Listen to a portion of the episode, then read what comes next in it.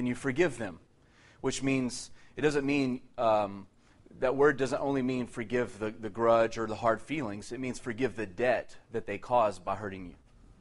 All right? But it, so if it says, if they repent, forgive them, it could also say the opposite. If they didn't repent, don't forgive them, which is crazy.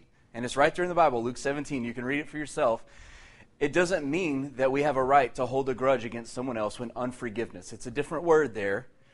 And it means to remove the debt or cancel the penalty. So what, I'm, what we meant last week and what we got into, and it opened up a lot, didn't it? I told you you had to give me some grace so I can take a few weeks to hit on this. Is if I hurt someone and I create a mess in our relationship, if I offend Patrick and I go to him and I don't repent for offending him, then what it means by he, he doesn't need to forgive me the, the debt or the mess that I created. In other words, it's now all my responsibility to fix the mess. It, it, he no longer carries the weight of the offense that I caused him.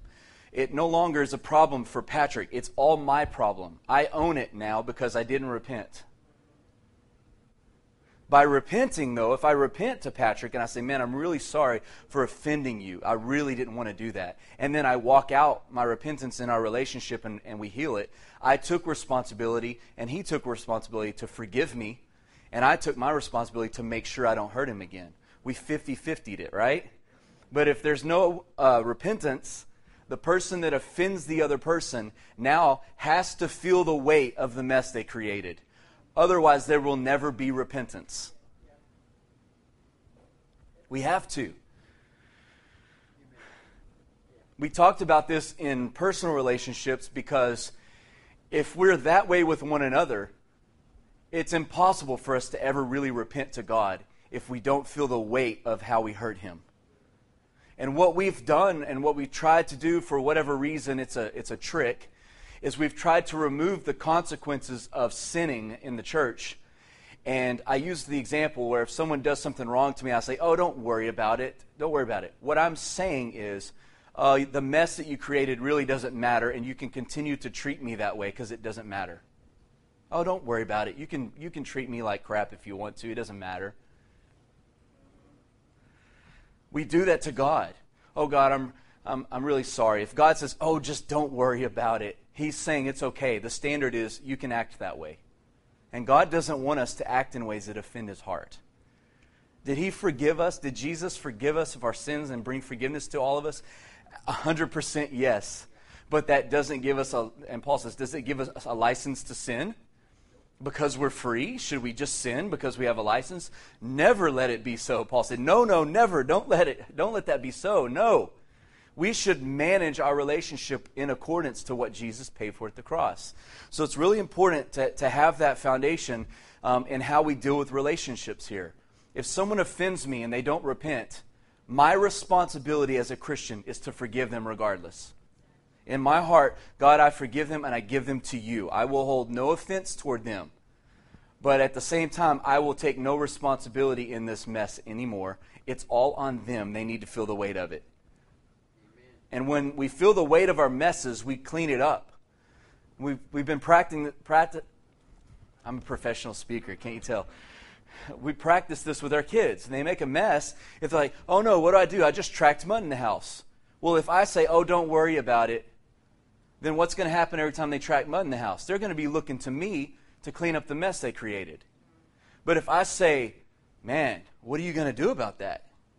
I'm not, I'm not taking any part in this mess. You did this. What are you going to do about it? Now they have to feel the weight of, man, I went outside, I ran through mud, I didn't wipe my feet off, and now it's going to take me five to ten minutes to clean this mess that I created. So as parents, we're like, hey, no problem for me, maybe a problem for you. You can deal with it, you can clean up your mess. It doesn't change when we become adults. We make messes and we need to feel the weight when we make a mess so we can clean it up. Everyone good? So I want to give this intro, and we're going to carry this message into today because uh, some things here that we don't talk about a whole lot, right? We are justified because of what Jesus did at the cross. Remember, the word justified means just as if I had never sinned. Jesus came and he managed his daily life from childhood He managed every decision, every attitude, every thought he ever had from the time he was born. He managed it in relation to his Father according to the purpose he was sent for, which means he never sinned. He never broke covenant with his Father because his goal and his purpose was to protect the connection that they had. And I, have said this many times if you wanted to get Jesus frustrated, try to separate him and his Father.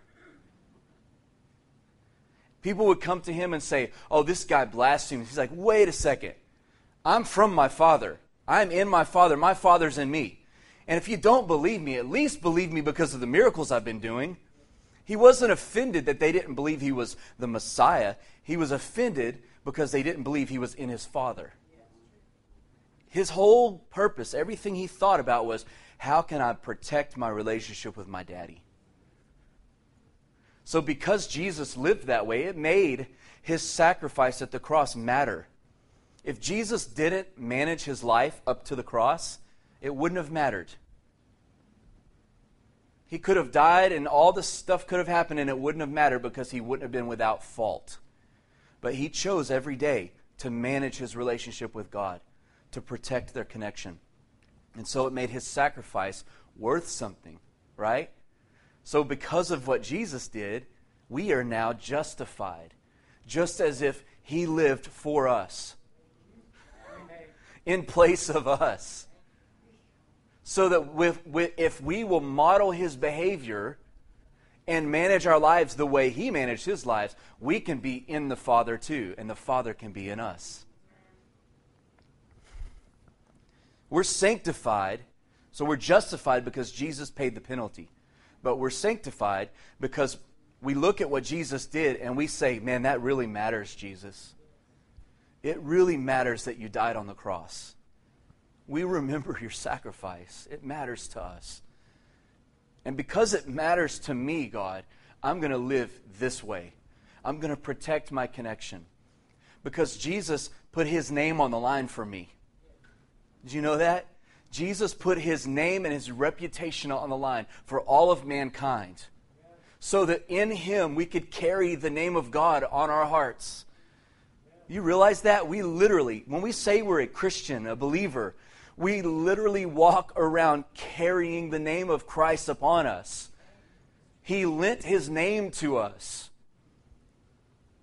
I don't know about you, but I don't like it when people try to take use my name and say something if I didn't say yes to it.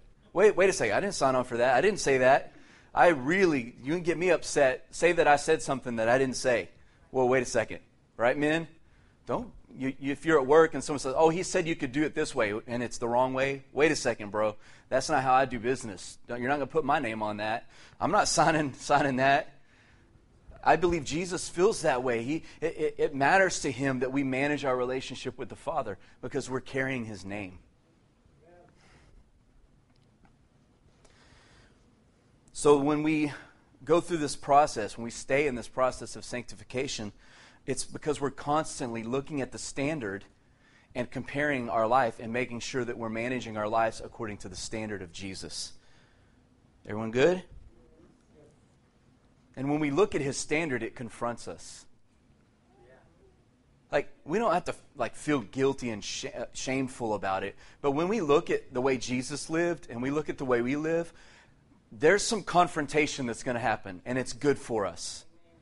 It is really good for us to look at Jesus and look at us and go, man, I'm forgiven, I'm justified, I'm in the blood, I'm covered, I'm in the Father, the Father's in me, but I've got a long ways to go before I look like He does.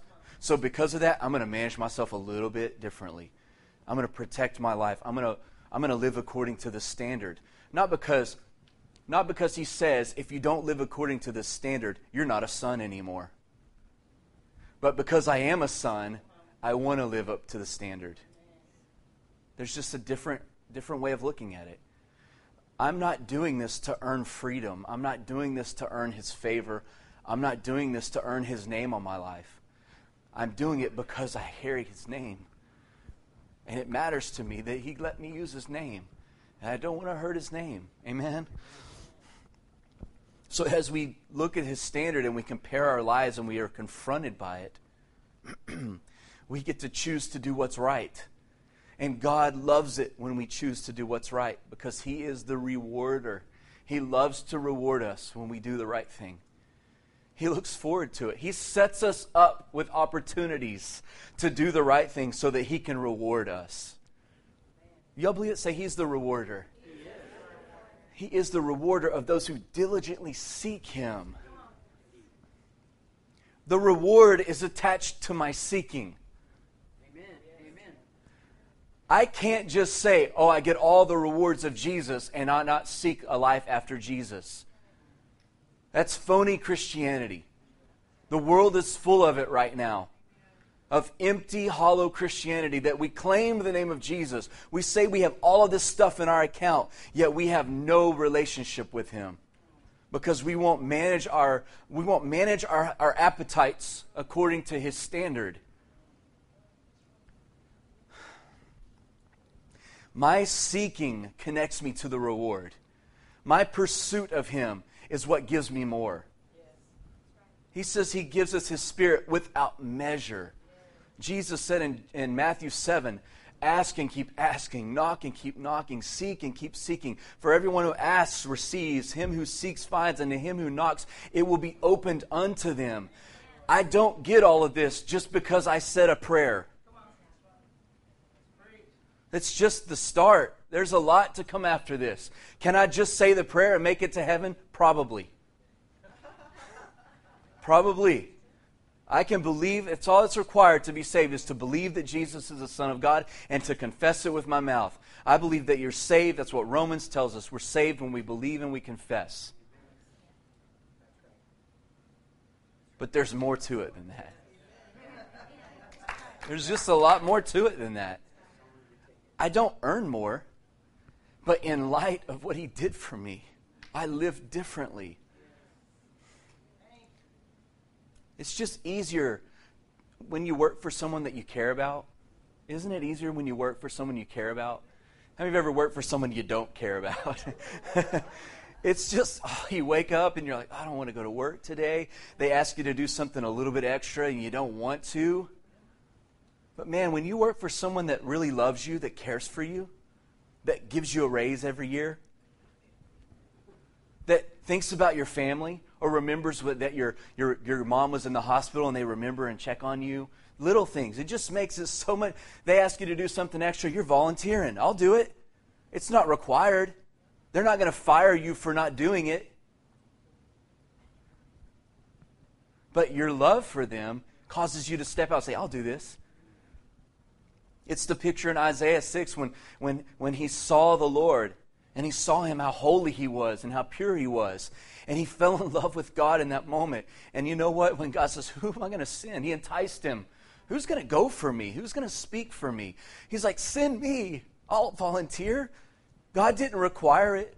God could have um, opened that whole thing out by, hey, you're going to go do what I tell you to do. And if you don't, this is what you're going to see and show him all of his glory. But he didn't. He showed him who he was. He showed him his glory and his train that filled the temple and the angels singing, Holy, Holy. He saw all of that. And because of that, he responded with, I'll go. I choose to do this. It's all about the choice. God loves it when we choose to do the right thing. You see, the availability of forgiveness is not what restores the standard. I'm going to say that two or three times, all right? The availability of forgiveness is not what restores the standard. One more time. The availability of forgiveness is not what restores the standard. Repentance restores the standard.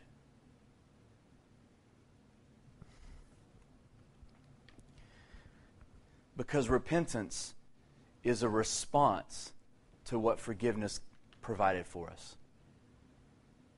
And I live in response to Jesus' sacrifice. And my life, lived in response to his sacrifice, is a life of repentance that restores the standard of God in my life. It's really important we remember this and get this. This is such a foundational thing that we have to have as one of our staples in our belief systems the availability of forgiveness doesn't wash everything and make everything perfect. It's me accepting his forgiveness and living a life of repentance. See, Matthew 3 8, Jesus told, his, told the, the brood of vipers, He said, Hey, who warned you guys to flee from the wrath that's coming upon you? Who warned you that, I, that, that you know, you're about to be confronted? And then he told them what to do. He said, Produce fruit in keeping with repentance. In other words, if your lifestyle will prove the confession of your mouth, then you'll be okay. Amen? Here's some important things that I saw in John 4 and John 5. When Jesus confronts the woman at the well, because it was a confrontation. It was. I mean, it was one of the most intense confrontations in the Bible. This woman who's caught in the act of adultery. Her mail is read. You're right. You're, you're living with someone and you have five husbands before this one. And this one's not even your husband. Read her mail. And then he forgave her. He said, Woman, where are your accusers? I have none, sir. He's like, You're right. And you know what? I don't condemn you either. So immediately, he justified her. You're justified, just as if you had never sinned. You are free, woman. You are free, complete, you're whole. It's over. Your, your debt, your penalty is paid for.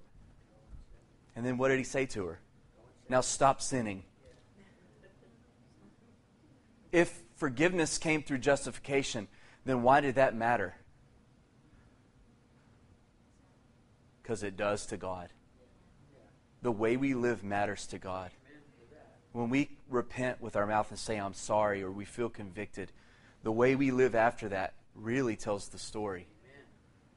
And I, I, I know that anytime God speaks or Jesus would speak, He's releasing to us the uh, ability to do what we couldn't do before.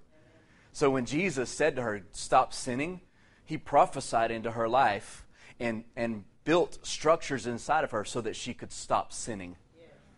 The words hidden in her heart. What did David say? Oh Lord, have I hid I've hidden your word in my heart so that I won't sin against you. Jesus, the word of God made flesh, speaks to this woman and says, Stop sinning. His word is life, it's spirit and it's life.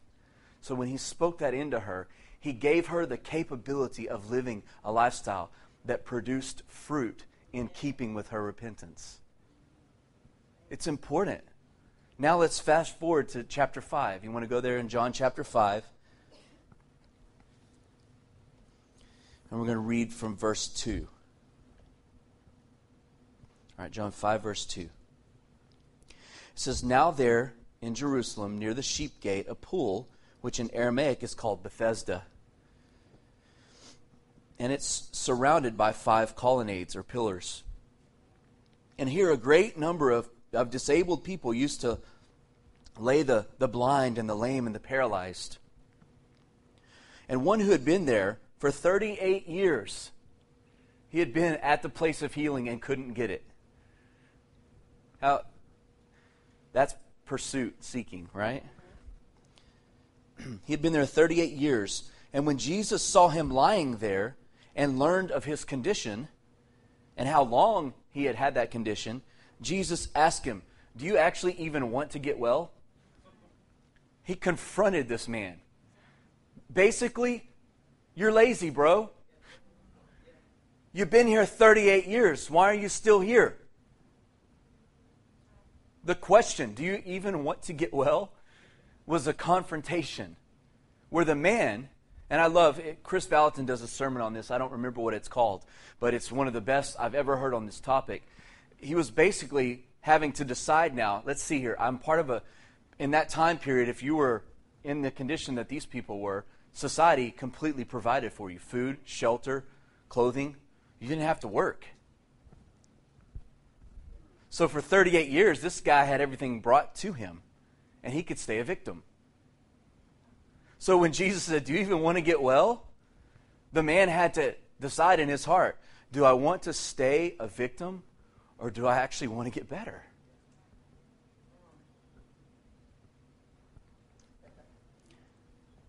So, sir, the man said, I have no one to help me get into the pool. Again, there it is. There's no one to help me. I'm sorry. I think that most, most people would find a way to get into that pool. Maybe. I don't know. Thank the Lord I'm not in that condition. No one's there to help me get in the pool when it's stirred. While I try to get in, someone else jumps in ahead of me. Then Jesus said to him, Then go ahead and get up, pick up your mat, and walk. And at once the man was cured. How awesome. 38 years. Excuses. Someone beats him to it. Him watching scene after scene. If he was there every day for 38 years, how many days is that? I don't even want to try to do the math in my head. Like 12,000 days. 12,000 opportunities. He saw someone else get it and not him. And all at once, this man says, Get up and walk. And he's able to get up and instantly walk. He was cured and he picked up his mat and he began to walk around. Some places say he was walking, he was leaping, and he was praising God, right? It says the day on which this took place was the Sabbath day. Uh oh. He's working because he picked up his mat. He was worried, and this is, I never saw this till just now. 38 years he didn't want to work. And as immediately he's healed and he's accused of working. immediately. And Jesus is thrown in with him because he made the man work on the Sabbath. You're not supposed to pick up your mat. That's pretty cool. And so the Jews said to the man who'd been healed, It's a Sabbath day. The law forbids you to carry your mat. What is your problem, man? You cannot work. Dude, I've been waiting for 38 years to work. You better shut up, you know? but he replied, The man, he didn't even know who Jesus was didn't know his name. He just says, the man who made me well told me to pick up my mat, so I did. How cool is that? So they ask him, Well, who is this fellow? We need to bring that word back into our everyday society. Who is this fellow? That's pretty funny. Who told you to pick up your mat and walk? And the man who was healed had no idea who it was. No idea for Jesus had slipped away in the crowd. Later, Jesus went to the temple and found the man and said to him, See, you are well again. Stop sinning. What does it say? If you're in your Bible, read it. Or something worse will come upon you. So the man went away and told the Jews that it was Jesus that made him well. Why is this an important story? Jesus healed the man, he made him whole. But that wasn't the, the point of this whole encounter. It was the life after that that mattered to Jesus. So he told him, Don't sin again. Because if you sin, you think 38 years of being paralyzed was bad, something worse will come upon you.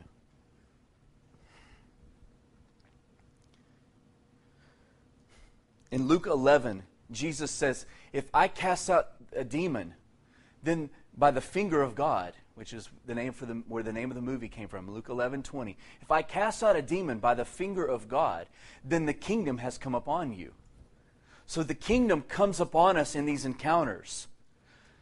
The kingdom came upon this man who'd been paralyzed for 38 years. The kingdom came up on him, shifted his lifestyle, but what's important about the kingdom is not just the door to the kingdom, it's about life in the kingdom. Are you guys hearing me? You and I, we believe in the kingdom. We believe the kingdom of heaven is here now, it's at hand. We can take hold of it, we can go for this. The kingdom is here. Now I have to do something. I have to step into the reality of the kingdom and begin to walk this thing out. It's time for us to begin to manage our passions for the kingdom. Come on, we got to stir this up. We've got to be stirred into seeking. The Lord has hidden for us treasures. He has hidden for us hidden treasures. He hid them from the wise so that us fools can find it. He hid them in parables